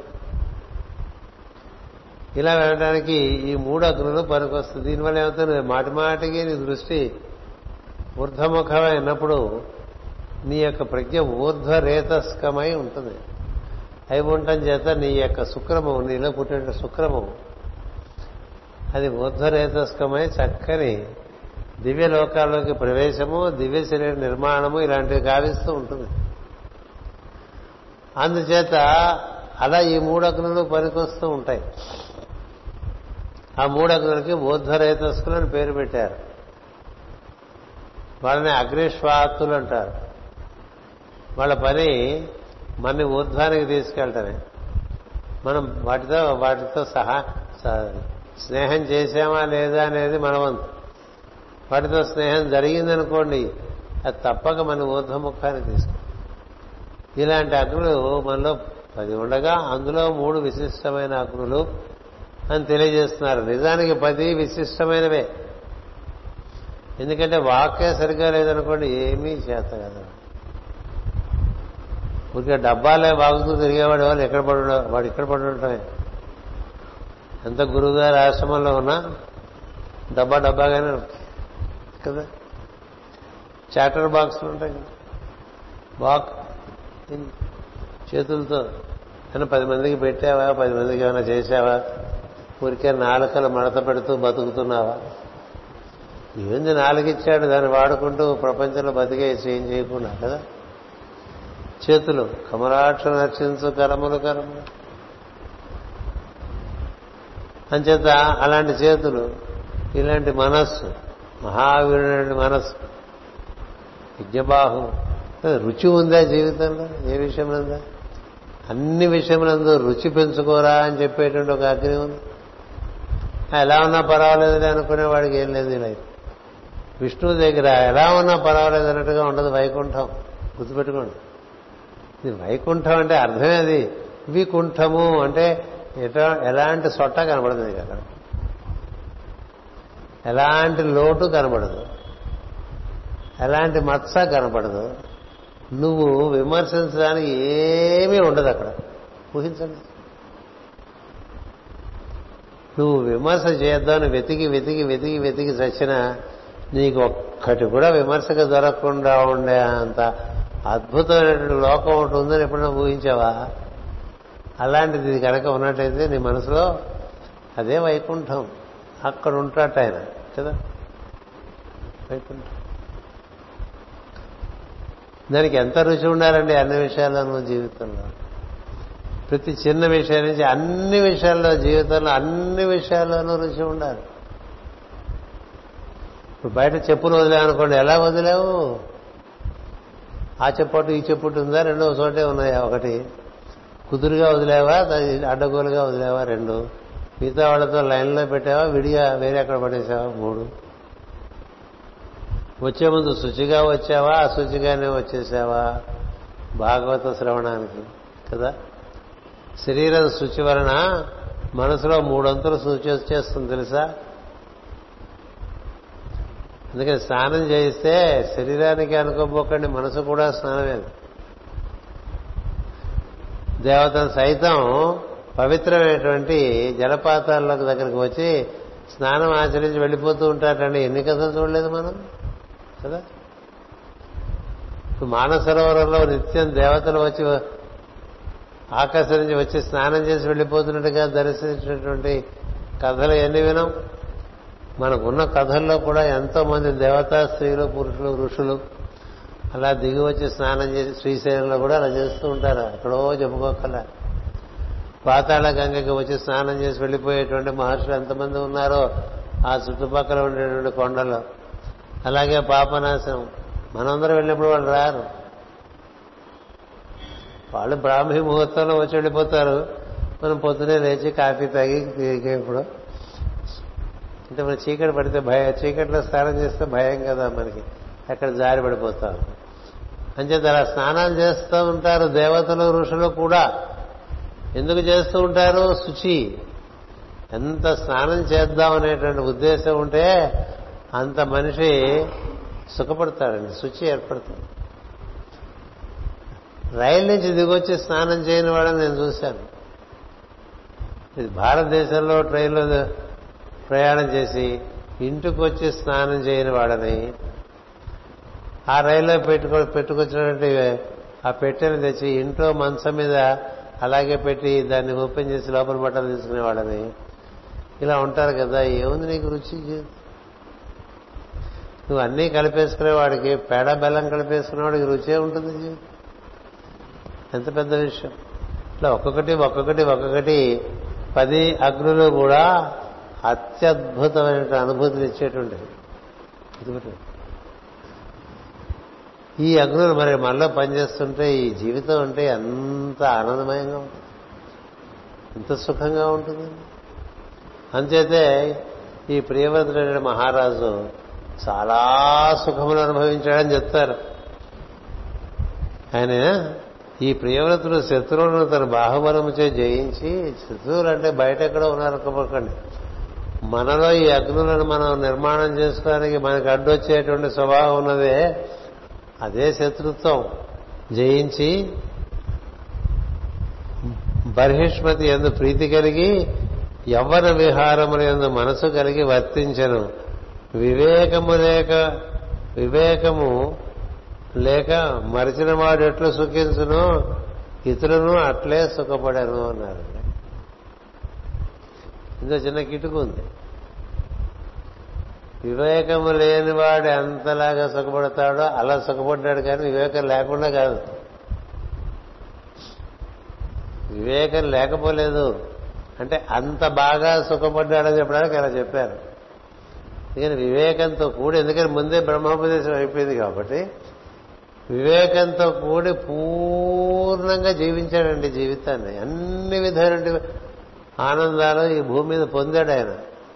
రసోవై సహా అన్నారు. భగవంతుడు రసస్వరూపుడు అని చెప్పారు కదా? రసస్వరూపుడైన భగవంతుడు నువ్వు ఏ రసము పొందకుండా ఏ రుచి పొందకుండా ఏమిటి వెళ్ళి అక్కడ నువ్వు ఎక్కడికి వెళ్ళిపోదావని ఏం చేద్దామని అక్కడికి వెళ్ళి? మోస్ట్ అన్ఫిట్ కదా? మనకి ఏ విధమైనటువంటి అర్హత లేకుండా మనం అరువులు శాస్తుంటే ఉపయోగం ఉంది? ఇక్కడ అనుభవించేవాడు అక్కడికి వెళ్ళి అనుభవించాడు గట్టిగా రెండు ముద్దలు తినేవాడు విందు భోజనానికి వెళ్తే మాత్రం ఏ ఉపయోగం ఉందండి మిగతా వాళ్ళందరికీ నిస్పృహ కలిగించడానికి వెళ్ళడమే వీడు. ఆయన వెళ్ళేది ఇది ఇది తల కాస్త పెట్టుకుని మూల కూర్చొని తినేస్తాడు. ఏంటి సార్ ఏం తినట్లేదు అంటే ఏ అంటాడు ఏదో చెప్తాడు వేదాంతం చెప్తాడు. తినలేక వేదాంతం బతకలేక వేదాంతం ఒకటి ఉంది కదా. ఎక్కువ భాగం బతకలేకే వేదాంతం. బతకడానికి కావాల్సినటువంటి సమర్థత లేక అందరి ద్రాక్ష పళ్ళు పులుపు అన్నట ద్రాక్ష పళ్ళు పులుపు అండి ద్రాక్షరసం ఎన్ని రకాలుగా మనకు వినియోగపడుతుంది? సురాపానం అంటారు ద్రాక్షరసాన్ని. తెలుసా? అంటే దేవతలు కూడా దాన్ని స్వీకరిస్తారట. అంత రుచికరమైన పానీయం. మనమేమో తాగటానికే భయపడతాం ఎందుకంటే మనకి షుగర్. ఒకటి షుగర్ రెండోది షుగర్ వస్తుందేమో భయం. ఎంతసేపు? దేవుడు వస్తాడేమో అని ఉండదండి. షుగర్ వస్తుందేమో అని ఉంటుంది. ఏ సమయంలో దేవుడు వస్తాడో అని కాకుండా ఏ సమయంలో షుగర్ వస్తుందో ఏ సమయంలో బీపీ వస్తుందో ఏ సమయంలో హార్ట్ అటాక్ వస్తుందో ఏ సమయంలో కరోనా వస్తుందో. ఇప్పుడు కరోనా కదా మనకి అందరికీ మనసు నిండా ఆవరించి ఉన్నది. నీ లోపల కరోనా పెట్టుకుంటే ఎంతసేపు నీ లోపల ఇంకా కొంచెం లోపలికి రావడానికి మనసులో కరోనా ఉంటే ఇంకా శరీరంలో రావడానికి పెద్ద తేడా ఉంది అందుకని అసలు ముందు మనసులో రానివద్దు కరోనా. అక్కడ నువ్వు భగవంతుని రప్పించుకున్నావు అనుకో కరోనా రాదు. ఇలా ఉపన్యాసాలు చెప్పినా కరోనా రావస్తుంది కూడా తెలుసుకున్నాను కదా? అంచేత వస్తే వస్తుంది మనకేంటి? మనం ఈ రకమైన దృష్టి ఈ ప్రియవ్రతుడు ఇచ్చాడండి. మన రెండో మనం గుర్తుపెట్టుకోండి. ఎలా జీవించాలో చెప్పాడండి. ఎలా జీవించాలో చెప్పాడో ఆయన టైటిల్ ప్రియవ్రతుడు. ఆయన పేరు స్వారో స్వారోచిషుడు దాని అర్థం కూడా అదే. అద్భుతమైన మనవు కాదు ఇంకంతకన్నా ఏం కావాలి ఆ మనవుకి పది మంది కుమారులు అంటే మనలో ఏ సృష్టి క్రమంలో ఏర్పరిచినటువంటి పది అగ్నులు. అది ఆ పదగ్నుల ద్వారా ఆయన చక్కగా ఇచ్చి అందరి జీవులకి మానవులందరికీ ఇచ్చి ఇంకా మీ ఇష్టం రా మీకు. పది వరాలు ఇచ్చాను. బాగు చేసుకుంటారో పాడు చేసుకుంటారో మీరే చూసుకోండి. మన బుద్ధే కదా వరాలు శాపాలుగా మారకుండా ఉండాలంటే సద్బుద్ధి ఉంటే వరాలు పనిచేస్తాయి. లేకపోతే వరములు శాపములు అయిపోతుంటాయి కదా. కర్ణుడికి అర్జునుడికి అదే కదండి తేడా. ఈ కర్ణుడు ఏం తక్కువవాడు కాదు కదా. ఒకే విషయంలో చాలా తక్కువవాడు. మనందరికన్నా కూడా తక్కువవాడు. అసూయ. భయంకరమైన అసూయ కర్ణుడి. ఒక్కటిసారి మనిషి నాశనం చేయడానికి. అసూయ చేత కర్ణుడు నశించాడు. లేకపోతే కర్ణుడిని మించిన వాడు లేడు అసలు అక్కడ. సూర్యపుత్రుడు అందరికీ తెలుసు. కరుణ అంటే అందరికీ భయమే. కానీ ఎప్పుడు సరిగ్గా one day international twenty twenty అనగానే డక్అవుట్ అయింది. సమయానికి పనికిరాడు. ఎందుకని అసూయ వల్ల రకరకాల శాపాలు పొందాడు. ఆ శాపాలన్నీ వరాలన్నింటినీ తీసేసి కదా? అందుచేత నీకు మనసు ఎలా ఉండాలి? అర్జునుడి మనసు ఎలా ఉంటుంది? కర్ణుడి మనసు ఎలా ఉంటుంది? అర్జునుడి మనసు చక్కటి ఘుమఘుమలాడేటువంటి పరమల బుట్టవలే ఉంటే కర్ణుడి మనసు కుళ్ళిపోయిన పళ్ళ పుట్టలే ఉంటుంది. ఎంత షోకు చేసుకుంటే లాభం? లోపలంతా కుళ్ళే కదా. మరి మహావీరుడు అంటే ఎలా ఉండాలి మనసు? అద్భుతమైనటువంటి భావన కలిగి ఉండాలి. ఇలాంటి ప్రజ్ఞల గురించి ఎంత చెప్పుకున్నా తక్కువే కదా? ఇలాంటి పది ప్రజ్ఞలు మనలో ఉన్నాయి కాబట్టి వీటిని బట్టి కొట్టండి ముందు. అంటే గబగబా నిద్రలో అడిగినా చెప్పేసేట్టుకుండా చదువుకోకుండా అగ్నిధుడు యద్మజిహుడు యజ్ఞబాహు మహావీరుడు హిరణ్యరేతస్సు ఘృతపృష్ఠుడు సవనుడు అయిపోయింది చూసారా ఏడు దగ్గర అయిపోయింది. మేధాతిథి వీతహోత్రుడు కవి. ఇట్లా పది మందిని గుర్తుపెట్టుకోవడం ప్రయత్నం చేశామనుకోండి కొన్నాళ్ళ గుర్తుంటాయి. రోజు గుర్తు తెచ్చుకో లేకపోతే మర్చిపోతాం. ఇప్పుడు ఏకాదశి రుతులు మనకు గుర్తురా? అప్పుడు బాగా గుర్తుపెట్టుకున్నాం. ఎందుకంటే రోజు తెలుసుకోకపోతే మనసులో మరుపు అనేటువంటిది ఉండటం వల్ల పోతూ ఉంటుంది వీళ్ళు ఈ విధంగా ధరించండి. అట్లాగే రుద్రులు చెప్పినప్పుడు కూడా పదకొండు రుద్రులను ఎలా ధరించాలో చెప్పుకున్నాం. ఆ క్యాసెట్ వింటే గుర్తొస్తుంది. అలాగే అన్ని ఇలాంటివి వచ్చినప్పుడు వీటిని మనలో దర్శించాలి సృష్టిలో దర్శించాలి. ఆ విధంగా నిర్వర్తించుకుంటూ ఉండాలి. అందుచేత అది మనకి కథ. ఇంకొంచెం కథ ప్రియవ్రతుడిది ఉన్నది. గబగబా ముందు చదివేస్తాను మీకోసం. ఆ ప్రియవ్రతుడు మరి యొక్క భార్య ఎందు ఉత్తముడు తామసుడు రేవతుడును మనువులను పుట్టించను అని. అంటే ఇవి మూడు రకాల భావాలు. ఉత్తముడు. వాడి కాంట్రరీ తామసుడు. తామసుడు అంటే ఎప్పుడు తమస్సుతో ఉత్తముడు అంటే ఎప్పుడు చురుగ్గా ఉండి ఊర్ధగతికి వెళ్ళిపోవడానికి కావాల్సినటువంటి సరంజామా అంతా ఉంటుంది ఉత్తముడు ఇప్పుడు ఈ అగ్నులు అనేది అనుకోండి ఆ మూడు అగ్నులు కూడా ఏర్పడిపోయినాయి అనుకోండి వాడు ఊర్ధగతికే వెళ్ళిపోతూ ఉంటాడు. ఉత్ అంటే ఊర్ధగతి అర్థం. ఉత్తముడు అంటే ఊర్ధగతి మార్గంలో ప్రయాణించేటువంటి ఆ మన్వంతరం కాలంలో ఊర్ధ్వగతి సులభం. ఈ మన్వంతరంలో కష్టం ఎందుకంటే మనమే మనం అల్లుకుని మనకి మనకు విఘ్నాలు ఏర్పరచుకుంటాం. వైవస్వత మనవుకి ఉత్తమ మనవుకి అంత తేడా కాలం బట్టి వస్తూ ఉంటాయి. అందుకని ఉత్తముడు. తర్వాత తామసుడు. తర్వాత వాడే నెక్స్ట్ పిల్ల మహాడల్లు. అంటే అజ్ఞానం ఆవరించేస్తుంది. అజ్ఞానం ఆవరించేస్తే ఏం జరుగుతుందంటే ఎంత జ్ఞానం దుర్వినియోగం చేయడం ఆ తర్వాత రైవత మనము. రైవత మనములో మళ్ళీ పునరుద్ధానం. ఆ పునరుద్ధానంలో చాక్షుషమనం అని వస్తుంది. ఆ చాక్షుషమను ఎంత పునరుద్ధారణ జరుగుతుందంటే మూడో కన్ను కూడా ఉంటుందండి ప్రతి వాళ్ళకి ప్రతివాడికి మూడో కన్నే. అంటే అంత జ్ఞానం మళ్ళీ పొందుతాడు.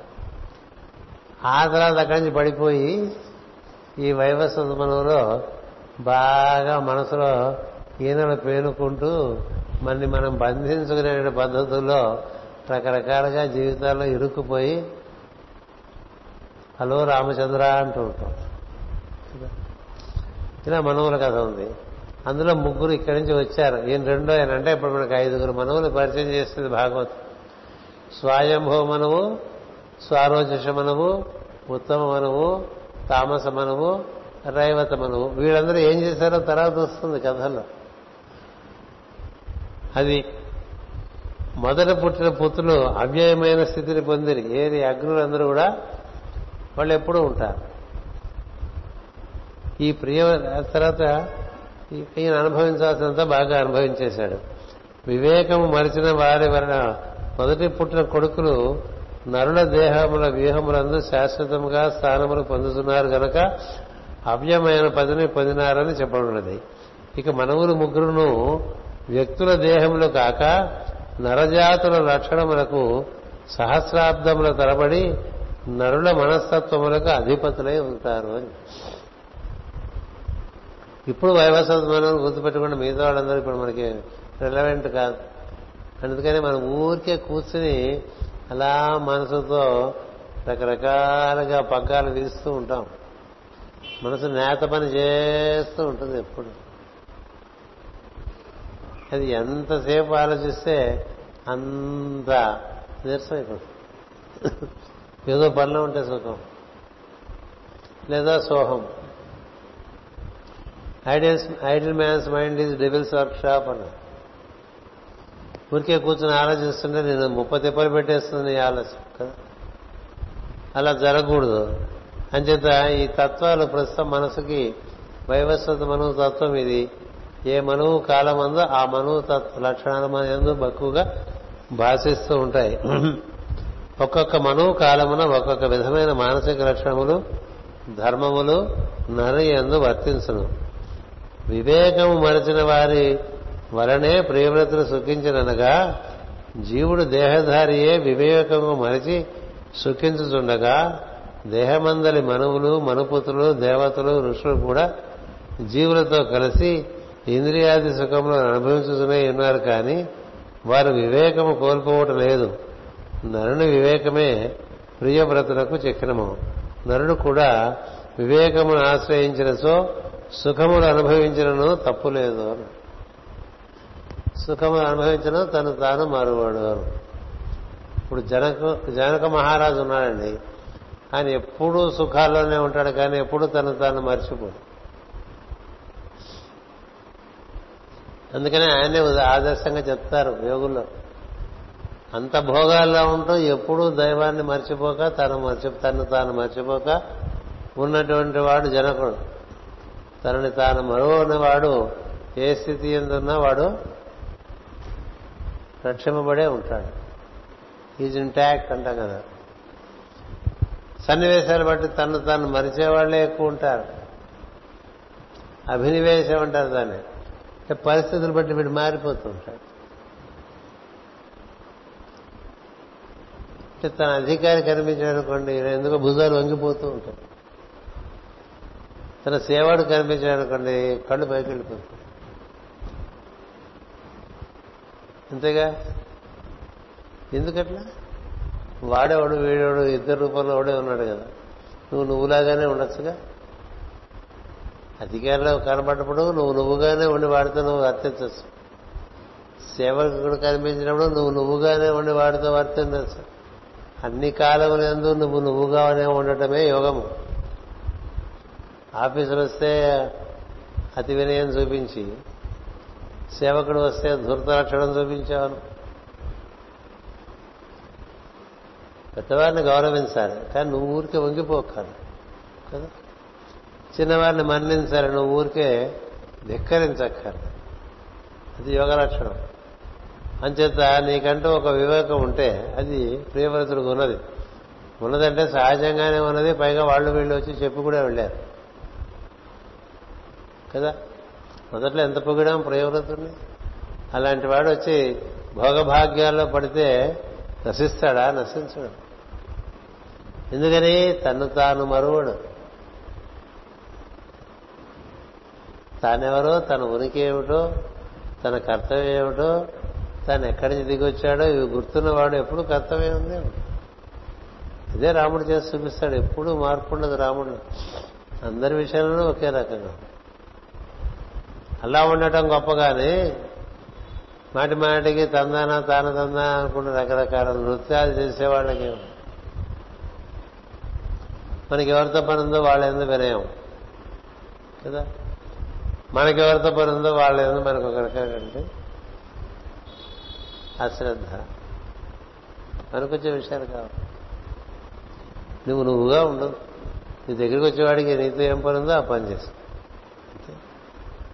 అలా ఉన్నట్టండి ఈ విధంగా ఈ ప్రియవ్రతుడు పదునొకొండ అద్భుతముల సంవత్సరములు రాజ్యపాలనము చేశాను.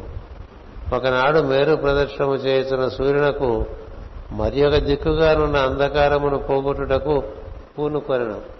ఇది చాలా పెద్ద విషయం. ఇది పై తరగతిలో మనం నెమ్మదిగా వివరించుకోవాల్సిన విషయం ఇది. ఎందుకంటే ఈ భూమి చుట్టూ పొరలు భూమి లోపల పొరలు ఏర్పడటం మన చుట్టూ పొరలు ఏర్పడటం మన లోపల పొరలు ఏర్పడటం ఈ పొరలకి పొరలకి మధ్య సముద్రాలు ఏర్పడటం. భూమికి చుట్టూ సప్త ద్వీపాలు ఉన్నాయంటారు కదా. లోపల ఉంటాయి బయట ఉంటాయి. అలాగే మన లోపల ద్వీపాలు ఉన్నాయి మన బయట ద్వీపాలు. రకరకాల సముద్రాలు ఉన్నాయి. ఉప్పు సముద్రం ఉంది కదా. ఇక్షు క్షార సముద్రం క్షీర సముద్రం ఇక్షు సముద్రం ఏవో రకరకాల సముద్రాలు చెప్తారు. ఇవన్నీ ఏర్పరిచేటండి.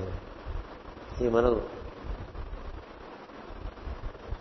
అవన్నీ సృష్టిలో ఎలా ఏర్పడ్డాయి అనేటువంటిది చాలా క్లిష్టమైనటువంటి విజ్ఞానం ఎంత సులువుగా వీలుంటే అంత సులువుగా చెప్పడానికి ప్రయత్నం చేస్తా. ఎందుకంటే దీనికి మాస్ గారు ఎన్నిసార్లు రహస్య ప్రకాశం రాసినా ఆయనకే బాగా తృప్తి కలక ముందు వెనక ముందు పరిశిష్టం అని వెనక అనుబంధం అని మళ్ళీ మళ్ళీ చేర్చారు ఇది రాస్తున్నప్పుడు. ఏం చేస్తారు అంటే ఇదంత సులభమైన విషయం కాదు అని తెలియపరచాలని తపన. ఇది ఎవరు చదువుకోరు మామూలు చాలా విషయాలు చదువుకోరు. అందులో ఇది కూడా ఒక భాగం. ఇది మనం బాగా నవలాలి. బాగా నమిలితే తప్ప తినగ తినగ వేము తీయనగును అన్నట్టు. ఇందులో విషయం అర్థం కాదు. మీరే చూస్తారుగా నేను చదువుతాను నేను చెప్తూ ఉంటాను మళ్ళీ చెప్తాను మళ్ళీ చెప్తాను మళ్ళీ చెప్తాను మళ్ళీ పరిశిష్టంలో ఉన్నది చెప్తాను అనుబంధంలో ఉన్నది చెప్తాను.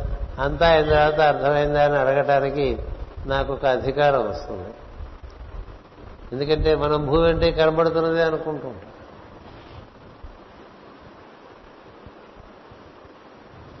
మేరు అంటే నీకు కనబడినే కనబడుతుంది ఏదో పడుతుంది చూపిస్తుంటారు మేరు అంటే ఉత్తర ధ్రువం. అది కనబడుతుంది గుండం అది సుడిగుండం ఇలా తిరుగుతూ ఉంటుంది. నీ నెత్తికి పైన ఉంటుంది నీ ఉత్తర ధ్రువం. నీ పాదాల కింద కూడా ఉంటుంది దక్షిణ ధ్రువం. నీ మధ్యలో నువ్వు ఉంటావు. అన్ని పొరలు ఏర్పడి ఉల్లిపాయ పొరల్లో ఏర్పడిపోతుంది అందుకే లోపల పొరలు బయట పొరలు. వీటి మధ్య లోకాలు. లోకానికి లోకానికి మధ్య సముద్రాలు. ఇవన్నీ చెప్తారండి ఈ స్కంధంలో. ఈ ప్రియవ్రతుని కథలో. ఇది మనం బాగా కొరికి కొరికి కొరికి కొరికి. పళ్ళు ఊడిపోకుండా కొరుక్కుని దీన్ని బాగా ఆకళింపు చేసుకుంటే మనకి చాలా అద్భుతమైన విషయాలు తెలుస్తాయి. ఇలాంటి విషయాలే కపిలుని కథలో చెప్పాను కపిలుడు ఏర్పడ్డ వచ్చినప్పుడు కపిలుడు కర్దముడు ఆ సమయంలో భూమి నిర్మాణం కొంత చెప్పుకున్నాం. అలాగే ధ్రువోపాఖ్యానంలో చెప్పుకున్నాం. ఇప్పుడు మళ్ళీ ఈ భూమికి జీవులకి ఏర్పడినటువంటి మరికొన్ని విశేషములు చెప్పుకునేటువంటి కథగా భూగోళ ఖగోళం అని అంచేత ఖగోళం ఎలా ఉందో భూగోళం కూడా అలాగే ఉంటుంది. భూగోళము ఖగోళం రెండు ఒకే రకంగా ఏర్పాటు చేశారు ఖగోళం అది భూగోళం లోకవృత్తం సనా చదువుతూ ఉంటాడు. అర్థం కూడా తెలియకుండా కదా?